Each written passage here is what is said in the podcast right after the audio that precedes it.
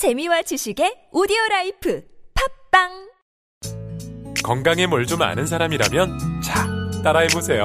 하나 둘셋넷. 건강해져라 건강해져라 건강해져라 건강해져라 가족 건강에도 부모님 선물도.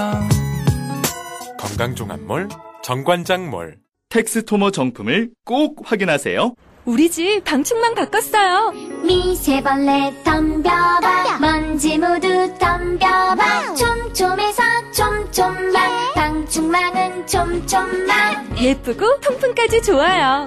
방충망은 촘촘망 주식회사 텍스토머. 텍스토머 정품을 꼭 확인하세요. 우리 집 방충망 바꿨어요. 미세벌레 덤벼봐. 먼지 모두 덤벼봐. 촘촘해서 촘촘만 방충망은 촘촘만 예쁘고 통풍까지 좋아요. 방충망은 촘촘만 주식회사 텍스토머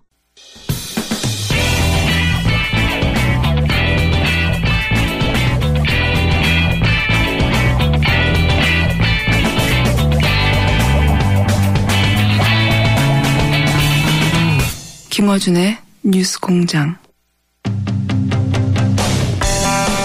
지난 25일 어, 사드 배치 철회 미국 평화시민 대표단이 입국을 했습니다. 어, 많은 분들이 잘 모르실 텐데 그래서 오늘 저희 뉴스 공장은 미국 평화시민 대표단 중에 두 분을 모셨어요. 지난 2012년과 2016년 미국 대선 녹색당 대통령 후보였던 질 스타인 씨. 안녕하세요. Hi. 안녕하십니까. It's awesome to 여. 여기에. 오게 돼서 너무 영광입니다.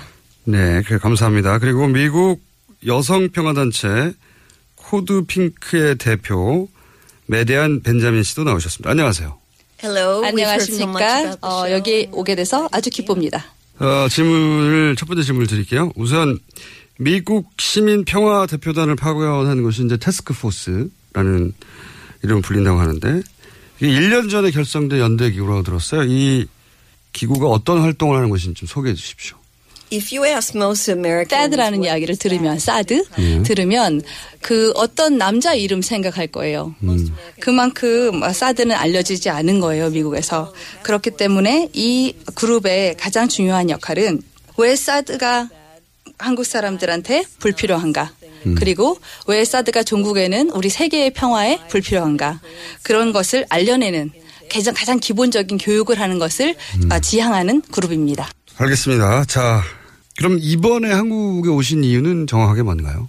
For me, the struggle. 제가 여기 the- 어, 오게 된 이유는 사실은 어, 우리 여기 성주의 싸움이 세계 전 지역에서 일어나는 굉장히 힘든 많은 싸움의 하나의 심볼이나 대표적인 사례라고 생각하기 때문입니다.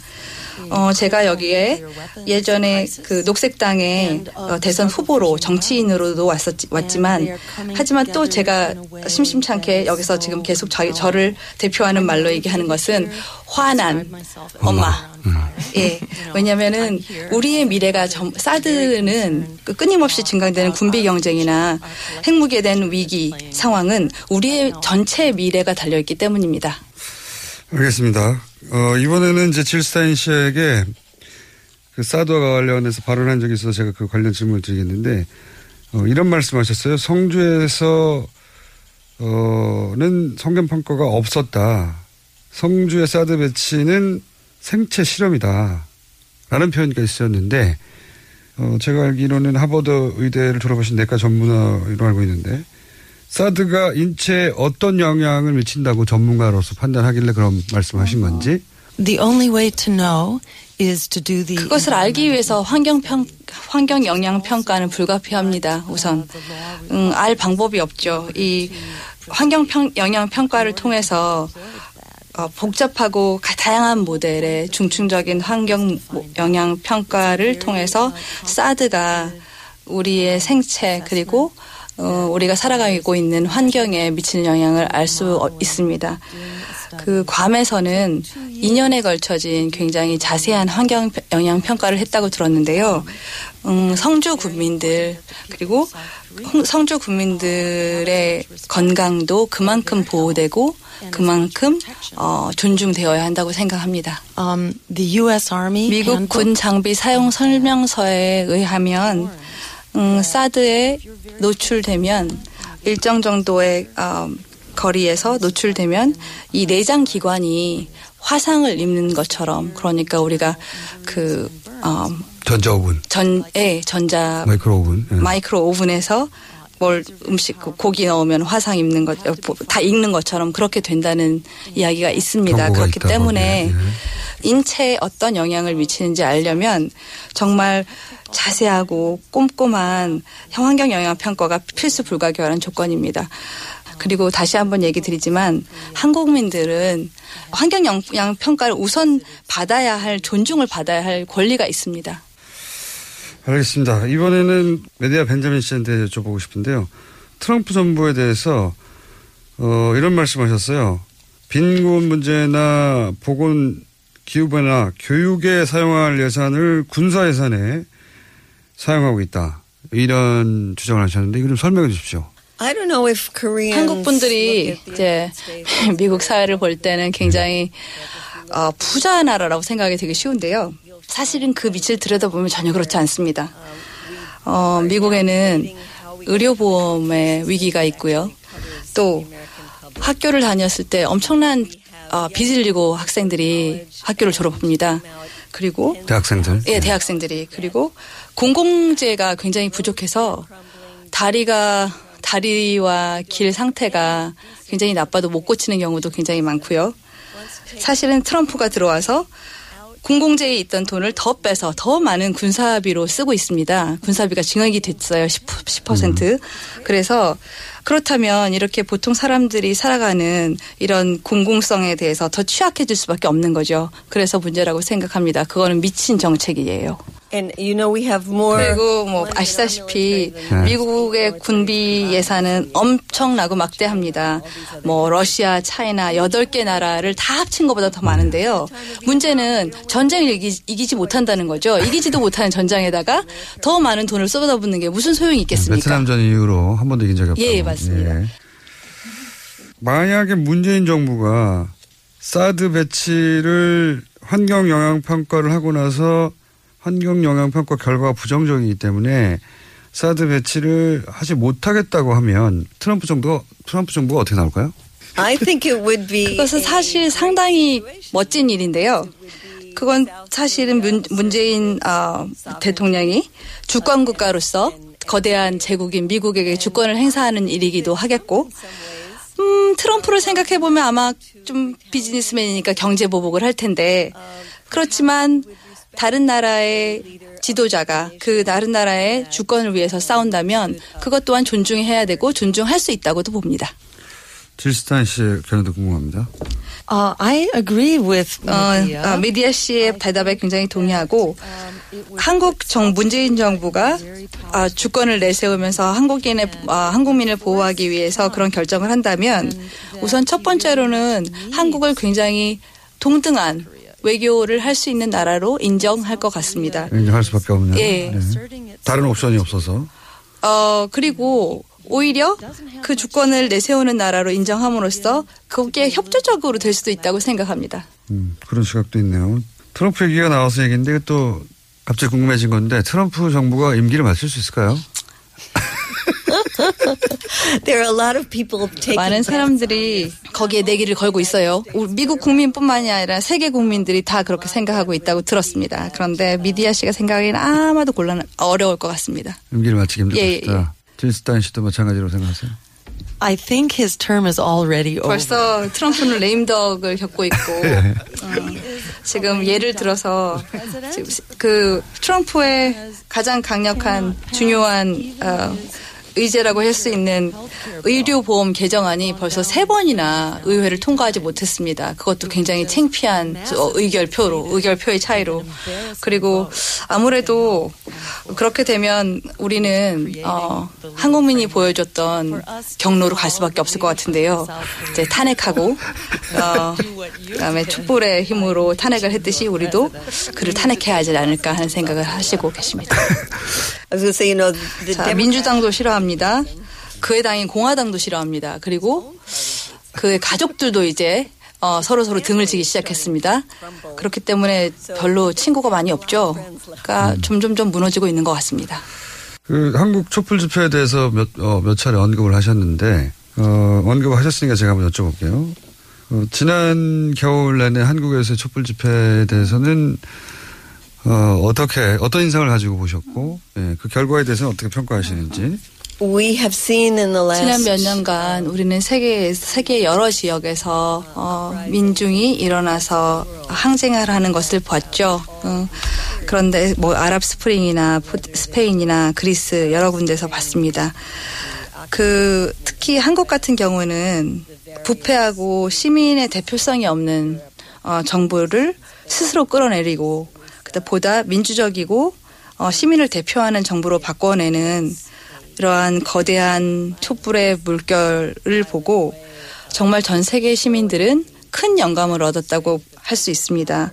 특히나 많은 시민들이 비폭력적으로 자신의 의사를 전달하고 어, 민주주의를 어, 수호하려는 움직임은 사실은 어, 큰 감명이었습니다. Medea said it beautifully. I would only add 음, 미디아 씨가 벌써 너무 멋있게 얘기해 줬었는데요. 사실 촛불 항쟁은 계속되고 있습니다. 김천 촛불 집회에 갔다 왔는데 어, 거기서도 계속해서 어, 시민의 목소리가 빛나고 예전의 촛불 집회가 부패한 정권에 대한 반대로 시작이 되었다면 지금의 촛불 집회는 군사주의와 그리고 주권을 찾아가는 시민의 행보라고 볼 수 있습니다. 음, 이들을 통해서 전 세계 시민들은 미래가 시민의 손에 달려 있고 평화와 정의와 민주주의를 우리가 지켜낼 수 있다는 큰 힘을 받았습니다.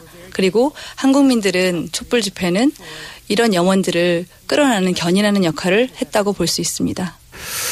미국인들은 트럼프가 당선되고 나서 뭔가 좀 비현실적으로 비현실적이라고 생각하지 않느냐고. 저희가 어, 한국 사람들이 보기에는 굉장히 비현실적으로 보이거든요. 음, 오케이. 그 만화에서 일어나거나 TV쇼에서 일어날 일인데 진짜로 막 일어나니까 굉장히 비현실적이다. 오케이. 이, 어, 근데 미국인들이 실제 자신의 대통령으로 트럼프를 바라보는 마음은 어떤 건지. the American political system has 자, been 미국식 민주주의는 붕괴 직전입니다. 많은 미, 미국 사람들이 사실은 이당 독재라고 하는 이 시스템에 독재. 대해서 어, 환멸을 느끼고 이제 믿지를 점점 이렇게 불신을 하게 되었는데 특히나 그렇기 때문에 제 사, 사실은 트럼프를 찍었던 사람들이 트럼프를 찍은 게 아니라 힐러리를 반대해서 찍었다고 생각하시면 맞습니다.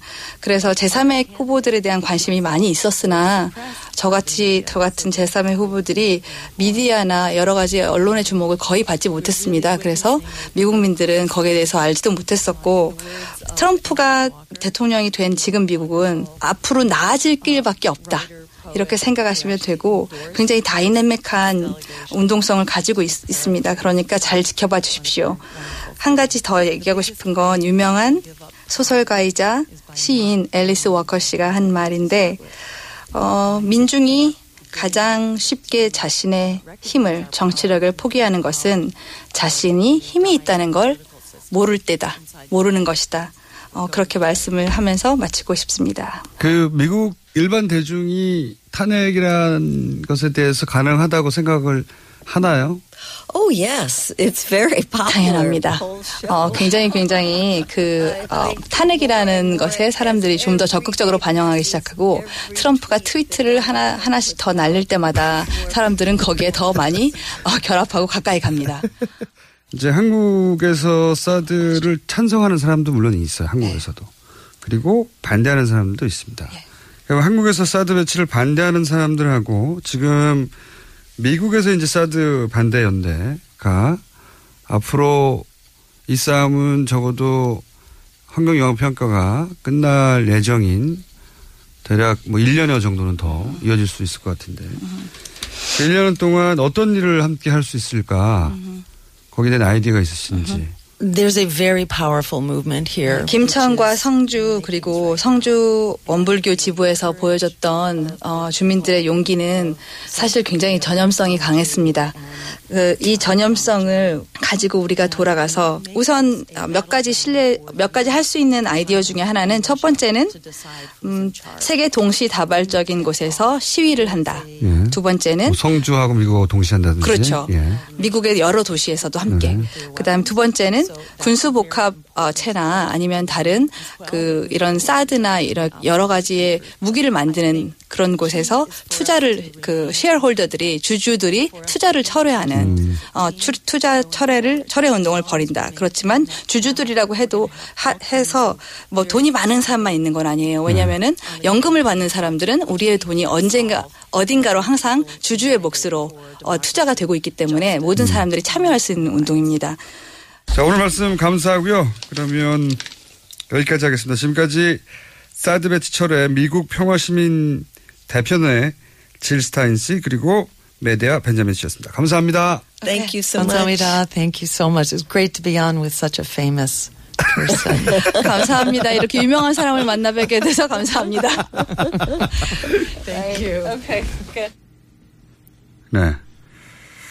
미국에도 이런 목소리가 있습니다. 뉴스 공장은 사드 배치 관련해서 결론이 내기, 나기 전까지 예, 전 세계 다양한 목소리를 담아보겠습니다. 그리고 이 두 분에게는 제가 한국에서 굉장히 유명하다는 걸 분명하게 인식시키고 돌려보냈습니다.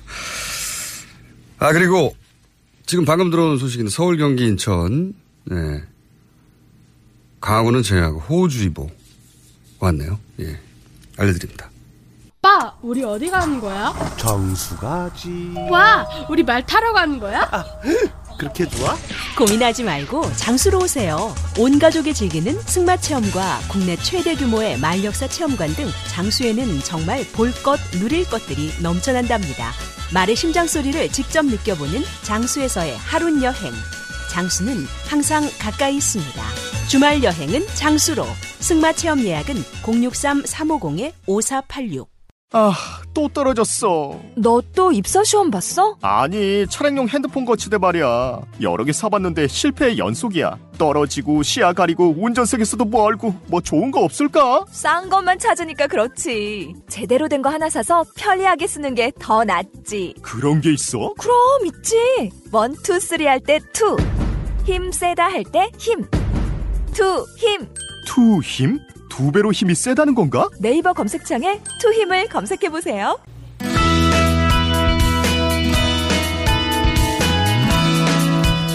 북한의 ICBM급 미사일 도발을 계기로 미사일 지침 개정 협상을 개시하기로 했습니다. 이게 어떤 의미일까요? 경남대 극동문제연구소 김동엽 교수님 모셨습니다. 안녕하십니까? 예, 안녕하십니까? 직접 스튜디오 나오셨는데 저는 아니 이른 시간에 여기까지 직접 나오셨나 했더니 바로 앞에 JTBC 갔다가 가까워서 코앞이거든요 건물이. 예. 뛰어오면 약 2분 정도 걸립니다. 뛰어오셨습니까? 아, 늦었습니다. 네. 약속한 시간보다 늦게 오셨는데.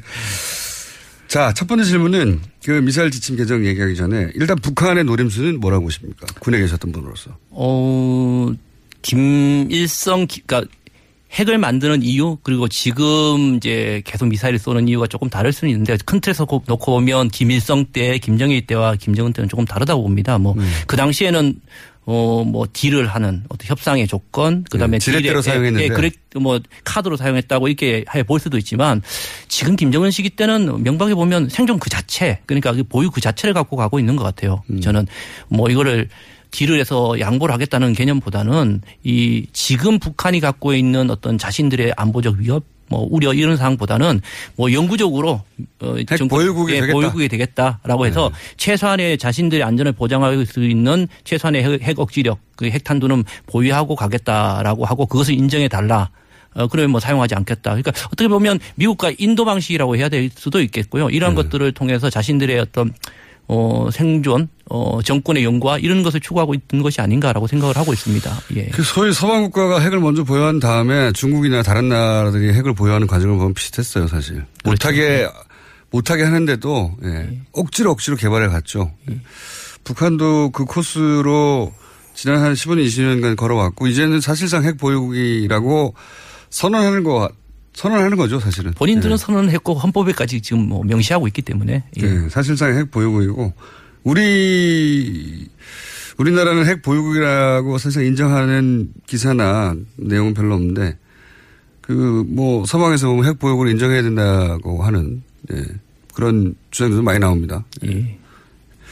자, 어, 협상력을 극대화하기 위한 거다. 핵 보유국이 됐다. 그리고 뭐, 협, 아, 뭐 협상이라기보다는 뭐 한판 대결이죠. 어쩌면 이게 네. 협상이 될 수도 있고 뭐 다른 것도 될 수 있으니까 단순히 협상이라는 딜 딜을 하기 위한 어떤 칩으로 보기는 좀 어려울 것 같습니다. 지렛대 이상으로 예. 핵 보유국임을 선언하기 위한 것이다. 또 하나는 이제, 이제 북한 얘기하면 항상 중국 얘기 나오는데요.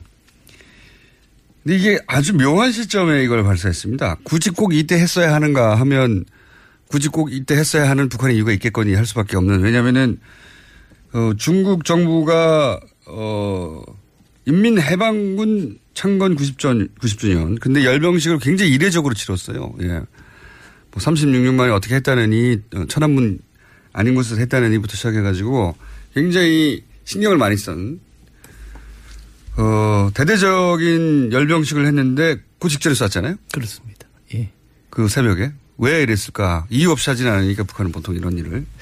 어, 뭐 저는 그 이번에 발사 자체, 발사 자체가 중국의 열병식 예, 하고 이제 아주 직접적인 연관성을 가지고 싶지는 않습니다. 사실은요. 뭐그 전날이 7월 27일 날이 또 북한이 이야기하는 자신들의 뭐 승전 기념일, 우리가 정전협정 체결일이죠. 그러면 그 딱 중간에 쏜 건데 어, 어떠한 또 특정한 사건이나 행사를 가지고 이렇게 행, 했다기, 했다는 점도 분명히 있지만 실제 이거는 기술적인 차원에서 필요했기 때문에 분명히 예, 한점이 있습니다. 그러나 기술적인 이유는 뭡니까? 아, 기- 그러니까 어 7월 4일 날 보여준 것에 좀 부족한 면이 분명히 있었던 거거든요. 음. ICBM이 맞냐, 아니냐. 아니냐에 대한 논란이 있었고 사실은 네. 그런 점이 있었기 때문에 분명히 이번 발표는 북한에서도 어, ICBM 맞는 사거리대를 분명히 보여줘라. 네, 라고 더, 하고 예. 더 높이 올라갔죠. 예, 더 높이 올라갔고 이게 뭐 지난번하고 다르게 뭐 제가 생각을 해도 한 만 정도 날아가니까 완전히 이번에는 뭐 누가 ICBM이 맞냐의 어떤 그런 논란이 안 일으키는 사거리를 보여준 것이죠. 예. 그런데 이러한 것을 행동을 할 수 있는 것은 방금 말씀하셨듯이 국제적인 여건이라든가 그 주변 환경이 도와주기 때문에 가능하다는 것이죠. 북한이 명분도 없이 또 주- 어, 국제사회의 어떤 주변 여건이 좋지 어, 좋지 않음에도 불구하고 쏘지는 않거든요. 예. 그러니까 지금 보면 어 중국은 자기 편이 될 수 있다고 생각하는 거고요. 자기 꼭 자기 편이 아니더라도 자신이 이러한 행동에 대해서 크게 적극적으로. 예 크게 딴지 걸지는 않을 것이라는 것이 보이는 거죠. 지난 지금 현- 이제 사드 문제가 이- 있지 않습니까? 그 다음에 미국과의 어떤 갈등 문제도 있고. 그러니까 사드 때문에 미국과 중국이 이렇게 대결 양상이 있으니까 그렇죠. 요 찬스에 쏘면은 중국이 어 압박만 할 수는 없을 것이다. 그렇습니다. 판단. 예. 그리고 뭐 심지어 러시아까지도 이번에 그 하원에서 그 북한 제재 법안을 나올 때도 이게 북한 제재 법안이라기보다는 러시아, 이란, 북한을 이렇게 포괄적으로 했거든요. 그러니까 러시아가 더 큰 겁니다, 사실은요. 그러니까 러시아 입장에서 이제 화가 나서 푸틴이 막 화를 내고 해- 했거든요. 예. 이런 측면에서 보면 상당히 이 국제적 여건이 자기네들 그- 그닥 불리하지 않은 여건을 만들어 준 것이고요. 그 다음에 또 한 가지는 이제 8월 달에 한미 연합 훈련이기 때문에 상당 부분 명분적 측면에서도 지금 시기에 한번 해 주는 것이 한번 해 주는 예, 것이. 아주 뭐 좋은 것이죠. 예. 북한 입장에서 보자면. 예, 북한 입장에서 보면 그렇죠. 우리 이미 핵을 보유했고 이건 ICBM급이 맞아. 그리고 보니까 러시아나 중국이 우리 쪽 사이드에 조용히 서줄 것 같은데 뭐 이런 판단에 섰다. 예. 편은 안 해도 또 딴지만 한 거면 되거든요. 그게 편이죠 뭐. 하여튼 그런 판단에서 했을 것이다. 자, 그런데 저는 이제 그, 이 북핵 얘기만 나오면 사드 얘기로 하는데 사드 얘기를 항상 논의가 넘어갑니다. 바로.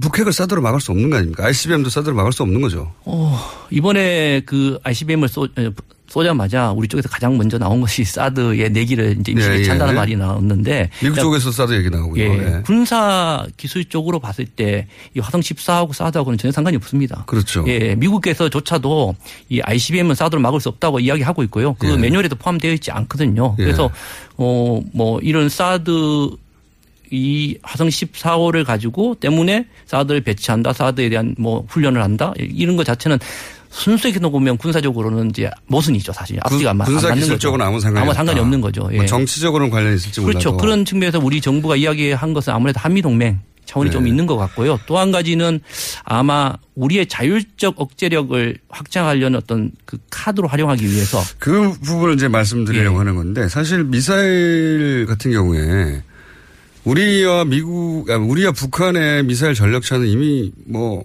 80년대, 90년대 벌어지기 시작해가지고 까마득히 벌어. 그러니까 우리는 왜 ICBM 못해? 막 이런 얘기 많이 하는데 기술이 부족했던 게 아니라 못하게 한 거 아닙니까? 어, 명백, 뭐, 뭐, 정확히 말씀드리면 기술보다는 이제 어떠한 그. 미국으로부터의 어떤 그 가이드라인이 있었기 때문에. 가이드라인 예. 참 기분이 나빠요. 지침. 지침. 예. 예, 예. 북- 미국의 지침 때문에 개발을 그렇죠. 못, 예. 못한 거 아닙니까? 그런데 이 지침이라는 단어 자체도 사실 거부감이 분명히 있고요. 그러다 보니까 이것을 우리는 그 미, 북한은 아 우리 한국도 그렇고 미국도 그렇고 이거를 지침 가이드라인이라고 하지 않습니다. 네. 이거는요. 우리가 이제 통상 지침이라고 우리가 이야기를 하고 심지어는 뭐 협정 이야기했는데 전혀 협정도 아니고요. 네. 이것은 공식적으로 어떻게 되어 있냐면 한국이 미사일 능력을 이렇게 하지 않겠다고 자율적으로 선언한 거라고 이야기합니다. 자율적으로 이행하겠다는 자율 규제 형식이라고 자율 이야기합니다. 지침. 뭐 이렇게. 자율 지침입니다. 네. 그러니까 말이 안 되죠. 안 되죠. 예. 그러니까 그러면 미국이 전혀 압력 아, 압력이라고 표현하기 어떤 미국과 협의가 없은지 전혀 아니거든요. 사실은 그러니까 네. 압력이죠, 미국, 그게. 예, 미국과 엄청난 그 협상이 이루어집니다. 그 네. 속에서 딱 문구가 만들어지고 되는 것인데 그냥 근- 그러나 발표하는 형식은 전혀 미국은 빠지고 자율 지침. 자율적으로 우리는 이렇게 미사일을 어 제한하겠다는 정책적 선언적 측면에서의 어떤 자유 규제 형식을 갖고 있고 또 법적으로 규제 없다고 이야기하는 게 이 한미 뭐 미사일 지침의 기본적인 성격이라고 이야기하고 있는 법적인 거죠. 지침도 없고 자율적으로 하는데 북한은 90년대 이미 90년대 초반에 막 1,800, 뭐 2,000km 가까이 날리는데. 그렇죠. 예, 예. 우리는 180km 날리고 뭐 예. 지금 지금 만 킬로 날린다는 상황에서 우리는 800km가 한계잖아요. 그렇습니다. 예, 예. 이거는 기술의 문제가 아니라 진작에 개발했겠죠. 냅뒀으면은 진작에. 그런데 이 소위 지침, 자율 지침, 자율 지침 때문에 개발을 못한 것이고 이 기회에 거기 앞에 싣는 탄두의 무게도 제한하지 않습니까? 너무 파괴력이 큰건 못하게 하고 멀리도 못 날아가게 하고 이게 미국의 지침 아닙니까 지침 예. 명분상으로는 우리끼리 지침인데 실제로는 미국의 요구 사항이지 않습니까? 그래서 이- 저는 사실 군- 이런 얘기가 나오면 북한의 미사일 능력이 이렇게 계속 올라가면 우리도 자체적으로 이런 미사일 능력을 계속 어, 전력을 보강해야 되는 이런 목소리가 나와야 되잖아요. 당연히. 어, 당연히 나와야 된다고 생각합니다. 이것은 어떤 뭐 이- 이때까지 정치적으로 물 속에서만 일어 날 것이 아니라 물속이요? 아, 제가 해군입니다. 아, 그렇죠. 아, 예. 해군 출신이죠. 예. 좀 뭐 군내뿐만 아니라 우리 사회에서 이 문제에 대해서는 뭐 또 자주적인 어떤 억제력 차원에서 좀 자신감 있는 목소리가 분명히 나와야 된다 생각하고 있고요. 그 지금 사실 말씀하신 대로 이 이 한미 미사일 지침을 쭉 보면 70년대 말에 이제 79년도에 백곰 사업을 우리가 이제 사실 어떻게 몰래 했습니다. 해서 몰래. 예, 몰래 한 거죠. 사실 이제 박, 네. 박 대통령이 있을 때 몰래 해서 이걸 성공해서 미국이 화들짝 놀라면서 이것을 사실은 못하게 한 거. 못하게 한 것의 시작점이 바로 이 어, 지침. 지침. 이 된 겁니다. 이때는 뭐 지침이라기보다는 좀 이제 서한으로 네. 예, 좀 이렇게 하지 보내서 마라. 하지했고 그것이 이제 90년대에 이루어서까지 이루어서 이런 사안이 와- 가서 이제 합의 사안이죠. 예, 지침 사안이 가서 이것이 180km에 묶여 있었던 겁니다. 네. 그러나 이제 그 이후에 이제 90년대 말에 어, 북한이 이제 대포동을 쏘고 하기 때문에 우리가 이제 계속적으로 조금씩 늘렸죠. 네, 300km. 늘렸죠. 사실은 내부적으로 계속적으로 만들고 있었어요. 네. 예, 만들고 있어서 이제 그것이 2001년도에 이제 일 소위, 소위 말해서 1차 개정을 하게 됩니다. 그래서 1차 개정을 할 때 이제 김대중 대통령 때 500km까지 해달라라고 네. 이제 저희가 요구를 했었죠. 500km 다 그러니까 그때는 사실 내부적으로 500km 미사일 벌써 가지고 있는 상태에서 딜을 한 거예요, 사실은요. 근데 이제 그 1차 개정에서는 음. 안 300km. 된다. 예, 300km까지. 300km면요. 서울 그 휴전선에 쏴도 한경도까지 날아가지도 않아요. 한경북도는. 예. 북한 전역이 커버되지도 않는 거예요. 그러니까 네. 이제 개성이 어, 그 평양이라는 것을 이제 예, 중심으로 중심으로 놓고 두고. 한 거죠. 예. 그래서 계속적으로 저희들이 이것을 미사일 기지가 평양에 없으면 어떡합니까? 예.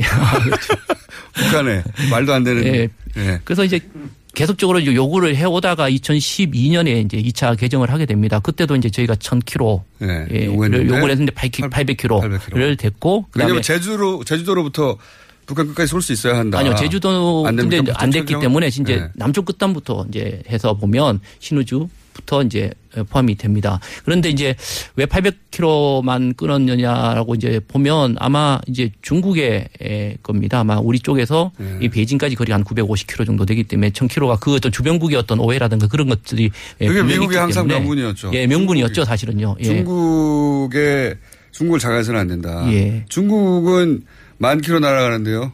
그럼 우리 이 명분을 내세워서 그렇게 못하게 하더니 자기들은 사드를 배치해서 중국하고 지금 난리가 나는 거 아닙니까? 예. 그 지금 그걸 한국에다 배치해가지고. 어, 뭐, 이 한미 미사일 지침 자체가 아까 앞서 말씀드렸듯이 우리가 자율적인 규제 형식, 그러니까 뭐 법적인 것이 없는, 어, 그 정책적 선언이라는 것은요. 한편으로 보면. 거짓말이죠, 거짓말. 예, 뭐, 미국 입장에서 보면 우리가 미국이 이렇게 좋게 설명을 하면 미국 입장에서는 비확산, 그러니까 이런 무기 체계가 확산되는 것을 방지를 하는 차원에서 자신들이 대신 자기들 무기를 사라. 그렇죠. 예, 예, 예, 그렇죠. 예. 네. 니네가 개발하지 말고 기술력은 있지만 예. 개발하지 말고 왜냐하면 중국 자극하니까 우리 거 사 그냥. 예. 우리가 봐줄게 이거 큰- 아닙니까? 그러니까 숨겨진 모습은 그거죠. 사실은요. 네. 자신들의 무기에 관련된 가장 컸지만 예, 겉으로 드러난 것은 비약산에 관련된 문제를 통해서 우리는 비약산에 대한 것을 너희는 지켜주면 우리가 뭐 그 보호해 주겠다라고 네. 우리 무기 명분을 팔아주고. 예, 네. 팔아주고 이런 어, 그림을 그렸던 거죠, 사실은요. 기본 구도가 여기인데요. 자, 이 주제는 저희가 이제, 이제 잠깐 맛배기를 했고요. 어, 이번 주에, 이번 주뿐만 아니라 앞으로 좀 다뤄볼까 합니다. 예. 네, 오늘 인사 정도 나오신 거고, 더군다나 JTBC를 가시는 바람에 시간이 왕창 줄었고요. 알렸으면 좀 길게 나눴을 텐데, 오늘 여기까지 하고 저희가 또 모실까 합니다. 이, 이 문제에 관해서는. 왜냐하면 북핵 얘기만 나오면 사드 얘기만 하는데, 실제로 말씀하셨듯이 사드는 북핵을 막을 수도 없는데 ICBM 막을 수도 없는데 사드 얘기만 하잖아요. 실질적인 얘기를 하자. 예, 진짜 얘기를 그 뒤에 뒤에 있는 이야기를 맞습니다. 예. 어쨌든 뭐 그 많이 걱정하시는 분들이 이 개정 협, 협정 아 이거 협정이 아니고 미사일 지침에 대해서 좀 중국 걱정을 많이 하시는데요.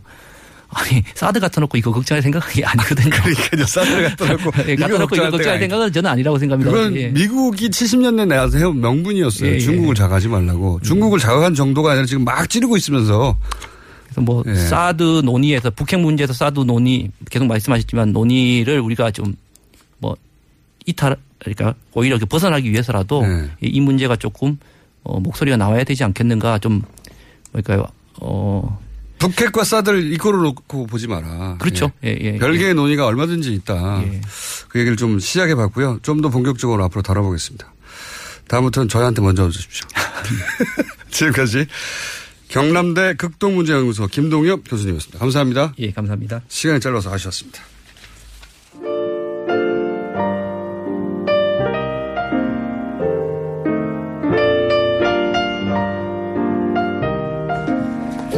자, 불친절한 AS 원어민 목소리를 키워주세요. 아, 오늘 어, 미국의 평화단 예, 영어로 듣고 싶으신 분은 어, TBS 영어 방송 들으시면 됩니다. 네, 거기 원어로 그냥 나가니까. 그리고 저희가 어, 이런 조사를 한번 해볼까 합니다. 그 택시 기사분들이 과연 우리 방송을 얼마나 들을까?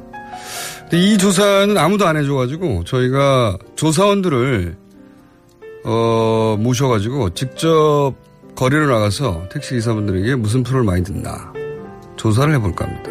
네. 택시 기사분들은 어디 가면 조사원들이 한꺼번에 많이 발견할 수 있죠? 네. 기사식당인가요? 조만간 시작할 텐데 그 전에 주변에 나는 듣는데 옆에 기사분들은 안 듣는다 그러면은 혼 근용을 내주시고 조만간 달려가겠습니다. 자, 김어준 씨 원래 비호감이었는데 팬이 됐어요. 예. 말을 깔끔하게 하시는 스타일이 아니라서 인내심이 필요했는데 듣다 보니까 이제 팬이 됐네요. 예. 그렇습니다. 중독됩니다. 이제 못 떠나요. 그 외에 그린랜드 EGRIP 캠프 빙하 시추하고 있는 분 누구 누가 멀리 있었나 이번 주에는 저희가 발표합니다. 자 여기까지 하겠습니다.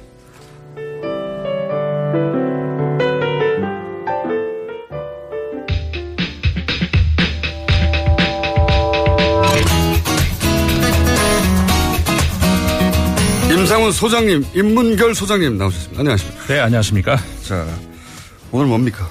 아, 오늘은 그 시간이 많지는 않지만. 항상 많지 않았어요. 예. 많을 때는 다른 얘기로 세고. 예. 어, 시간이 별로 부족한데 어쨌든 어, 하고자 했던 얘기가 세 가지가 있는데 예. 요약을 해서 말씀을 하나씩 드리기로 하겠습니다. 네, 첫 번째로 어, 뭐 우리 앞에서 계속 다뤄 주셨습니다마는 지난주 금요일이었죠. 북한이 미사일 도발을 했는데 어, 회- 이제 외국에서 이제 그 단순히 이번 금요일 날 발사된 미사일뿐만 아니라 북한의 미사일들에서 미사일에 대해서 그리고 핵 개발에 대해서 어떻게 반응을 하고 있는지 예. 그 이야기를 간단하게 해드리려고 하는데 사실 어, 우리나라 언론에서도 그렇고 어, 이번 지난 금요일 북한의 미사일 발사는 사실 예고가 됐었죠. 정확한 네. 시점은 아니었지만 알고도 있었다고. 예. 다 알고 예. 있었고 이제 대통령도 청와대도 그렇게 발표를 했었죠. 네, 이미 알고 이미. 알고 있었다. 네. 그래서 이제 신속하게 어, 청와대에서 회의도 하고 어, 외국에서도 외신들도 어, 북한이 이쯤 됐을 때 미사일을 쏠 것이다 예서, 예측을 다 했었고요. 어, 그랬을 때 그러면은 이 시점에서 이 북한의 미사일 그다음에 핵 이걸 어떻게 봐야 되느냐?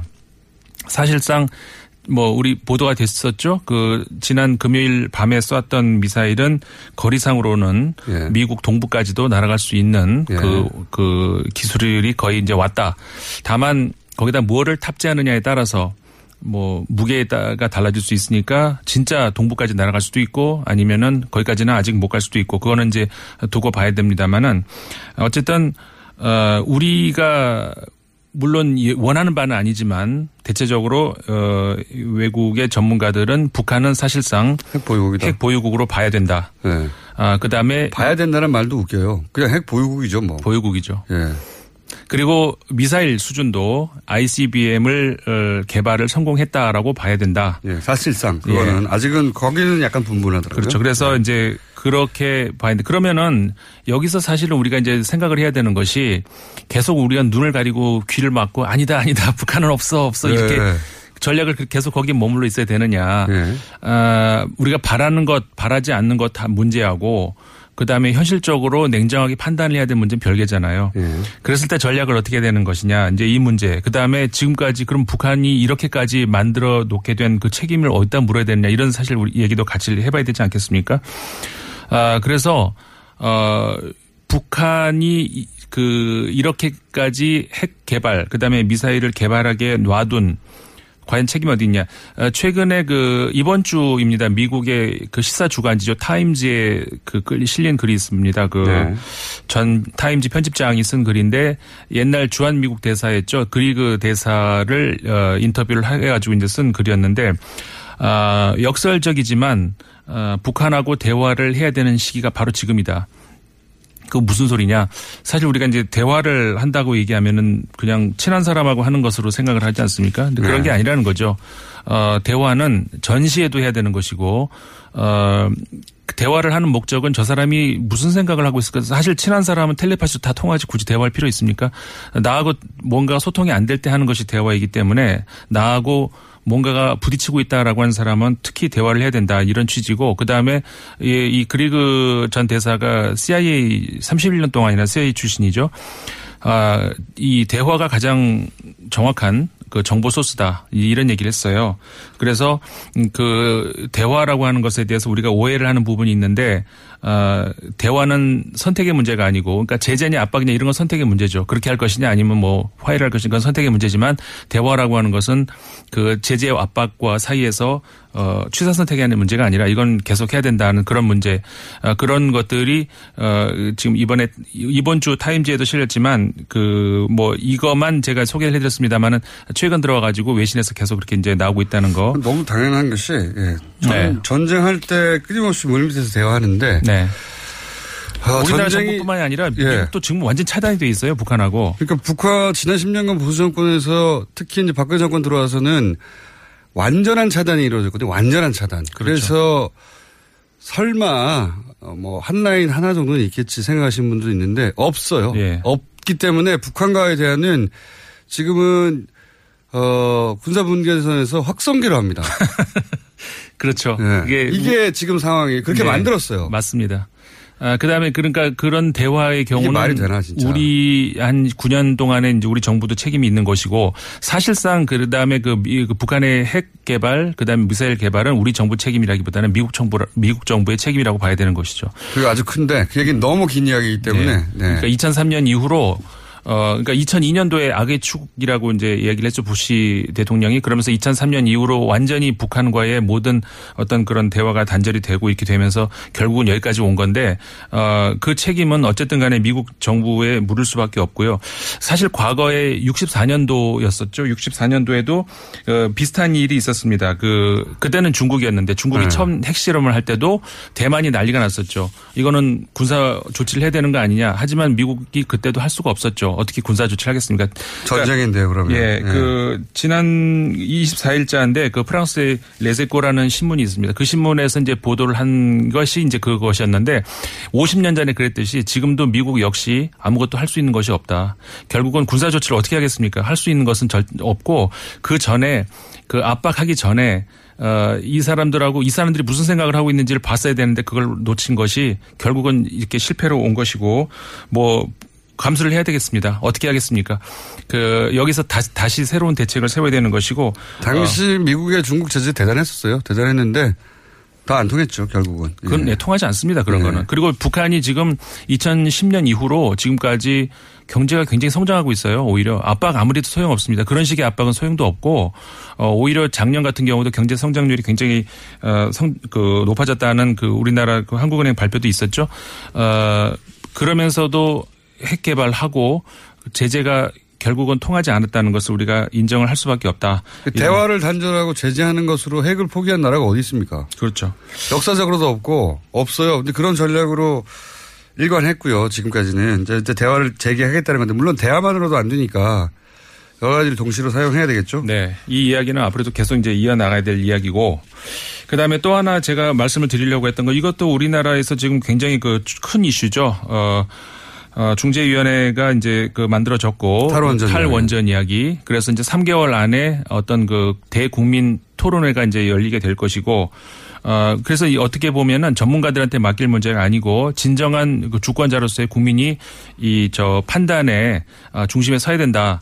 아, 그래서 이제 모든 국민들이 관심을 가져야 하는 그런 시점이라고 생각이 됩니다. 그래서 아, 다양한 이야기들이 나오죠. 그 보수 언론에서도 어, 나름대로의 그 분석과 비판과 이제 감시가 나오고 또 진보 언론에서도 그리고 뭐 시민단체에서도 많이 나오는데 최근에 그 중국 그리고 일본, 뭐 러시아 이런 나라들이 원전을 굉장히 어, 강화하고 있고 어 그러는 우리나라가 이제 그 와중에서 원전 강국이었는데 이걸 더 우리가 다 포기하는 것 아니냐 이렇게 이런 마당에 다른 수출은 어떻게 하겠느냐 이런 이제 비판들이 나옵니다.